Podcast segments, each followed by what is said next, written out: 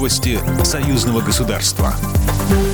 Здравствуйте, в студии Екатерина Шевцова. Президенты России и Беларуси Владимир Путин и Александр Лукашенко намерены встретиться в Сочи 28 мая. По данным пресс-службы Кремля, стороны обсудят вопросы дальнейшего развития двусторонних связей. Пресс-секретарь российского лидера Дмитрий Песков не исключил, что на переговорах будет затронута тема госдолга Беларуси, а также ситуация с экстренной посадкой самолета в Минске 23 мая.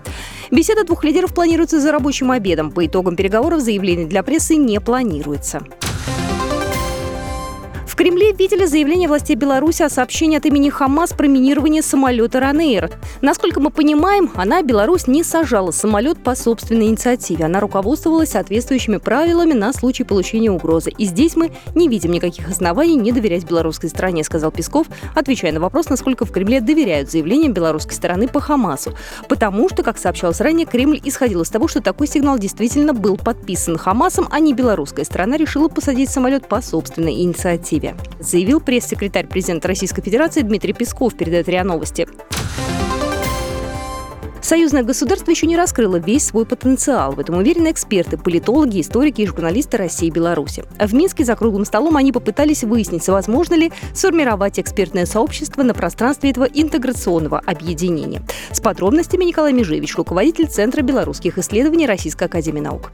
И ставится следующая задача – сформировать общее экспертное сообщество. То есть подняться на следующий уровень, пройти на следующий этап. Да? И м, формировать не какое-то общее российское или общее белорусское мнение, а формировать общее видение ситуации от Бреста до Владивостока. Вот так бы я поставил задачу. Участники круглого стола считают, что в союзном государстве пока нет своего экспертного сообщества, но есть все условия для его создания. Более предметно о его формировании можно будет говорить только после согласования всех дорожных карт по интеграции России и Беларуси.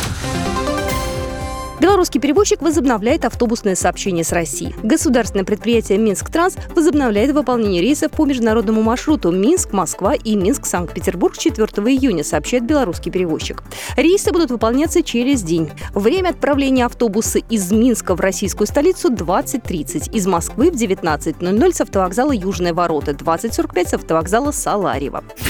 Программа произведена по заказу телерадиовещательной организации Союзного государства. По вопросу размещения рекламы на телеканале «Белрос» звоните по телефону в России 495 637 65 22. В Беларуси плюс 375 44 759 37 76. Новости Союзного государства.